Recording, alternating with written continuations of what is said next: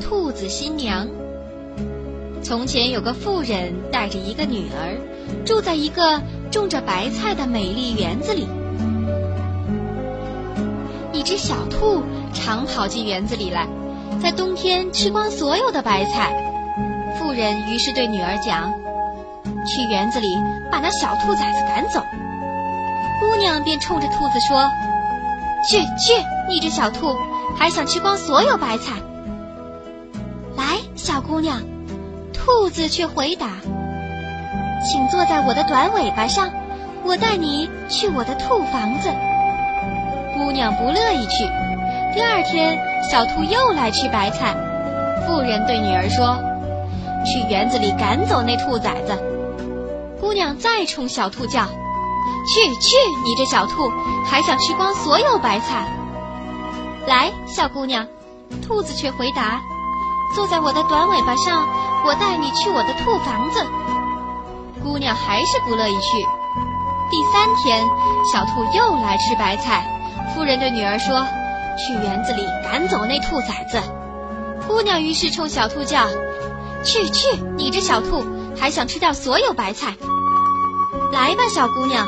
兔子却回答：“坐在我的短尾巴上，我带你去我的兔房子。”姑娘终于坐上短短的兔子尾巴，小兔一下把它远远地带到了野外的兔窝中，对它说：“现在给我煮青菜和小米粥，我要请客来吃喜酒喽。”一会儿，宾客们果然来齐了。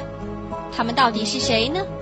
这个嘛，我可以把另一个人对我讲的如实告诉你。他们全是些兔子，除此还有只乌鸦，它是为新郎新娘行婚礼的牧师；还有只狐狸，冲着教堂执事，而祭坛就在露天底下。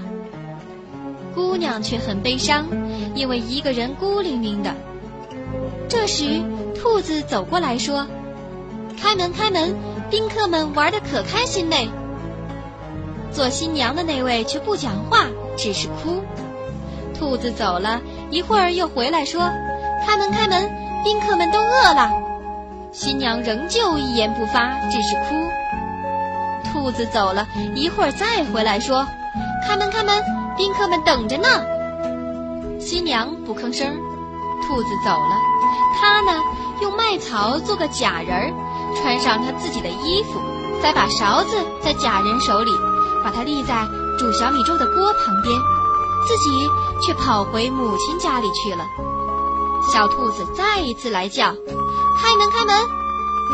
它把门推开，抓起什么朝假人的头上扔去，假人的帽子便掉了。小兔一看，不是他的新娘，伤心地走了。